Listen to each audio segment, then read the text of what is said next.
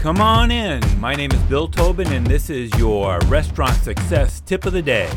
Most managers in the restaurant industry started as hourly employees and probably were very good at their job as hourly employees uh, and probably good because they were good at serving people. And one of the good thing about restaurant managers is there's lot lots of servant leadership and what I mean by servant leadership is that we are trying to do things to help our people get their jobs done and support them so that we can so that they can get their jobs done.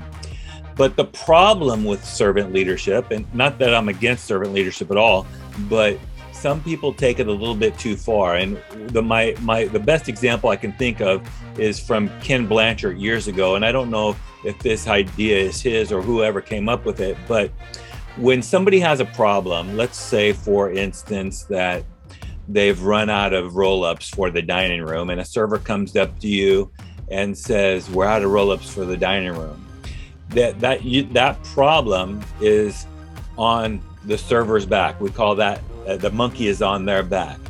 And most of the time as a servant leader we want to take that problem and solve it for them. That's natural. That's what we do good because we're in the hospitality industry. We want to solve people's problems. And naturally you as a leader you want to say okay I'll, I'll do some roll-ups right now and help you out. As opposed to and when you do that you're taking the monkey from that server and putting it on your back instead.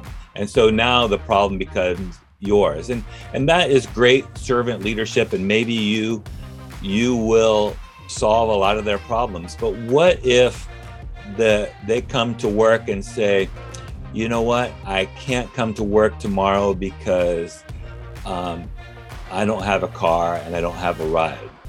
And you as a servant leader you might want to say oh well i can arrange a ride for you or how about you ride with jessica? Or how about you um, see if you can borrow somebody's car. And and you are in effect taking a monkey off of their back that maybe you shouldn't.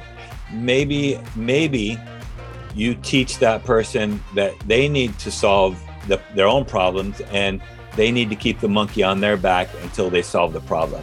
Instead you might say something like well i i, I you're, you're scheduled at 8 a.m tomorrow morning. I need you to be here um, it's your responsibility to find a way to work.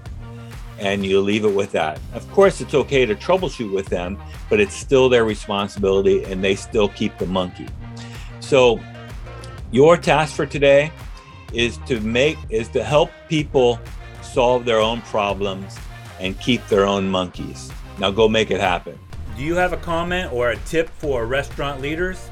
Text me at 808 201 0550 or find me at restaurantleadership365.com.